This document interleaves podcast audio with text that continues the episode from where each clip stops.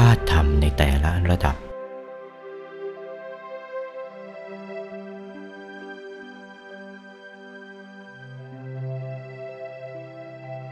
ธาตุธรรมนั้นแยกออกเป็นสรากธาตุสรากธรรม เป็นวิราคธาตุวิราคธรรม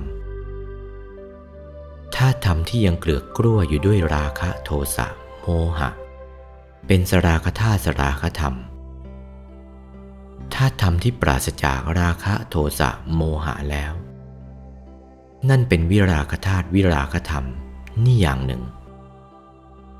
อีกอย่างหนึ่งธาตุธรรมที่ยังเกลือกกลั้วด้วยราคะโทสะโมหะ เป็นสังคตธาตุสังคตธรรมธาตุธรรมที่กระเทาะจากราคะโทสะโมหะไปได้บ้างแล้ว ยังไม่สิ้นเชื้อ เป็นอสังคตธาตุอสังคตธรรมธาตุธรรมที่กระเทาะจากราคะโทสะโมหะสิ้นเชื้อแล้ว นั่นเป็นวิราคธาตุวิราคธรรม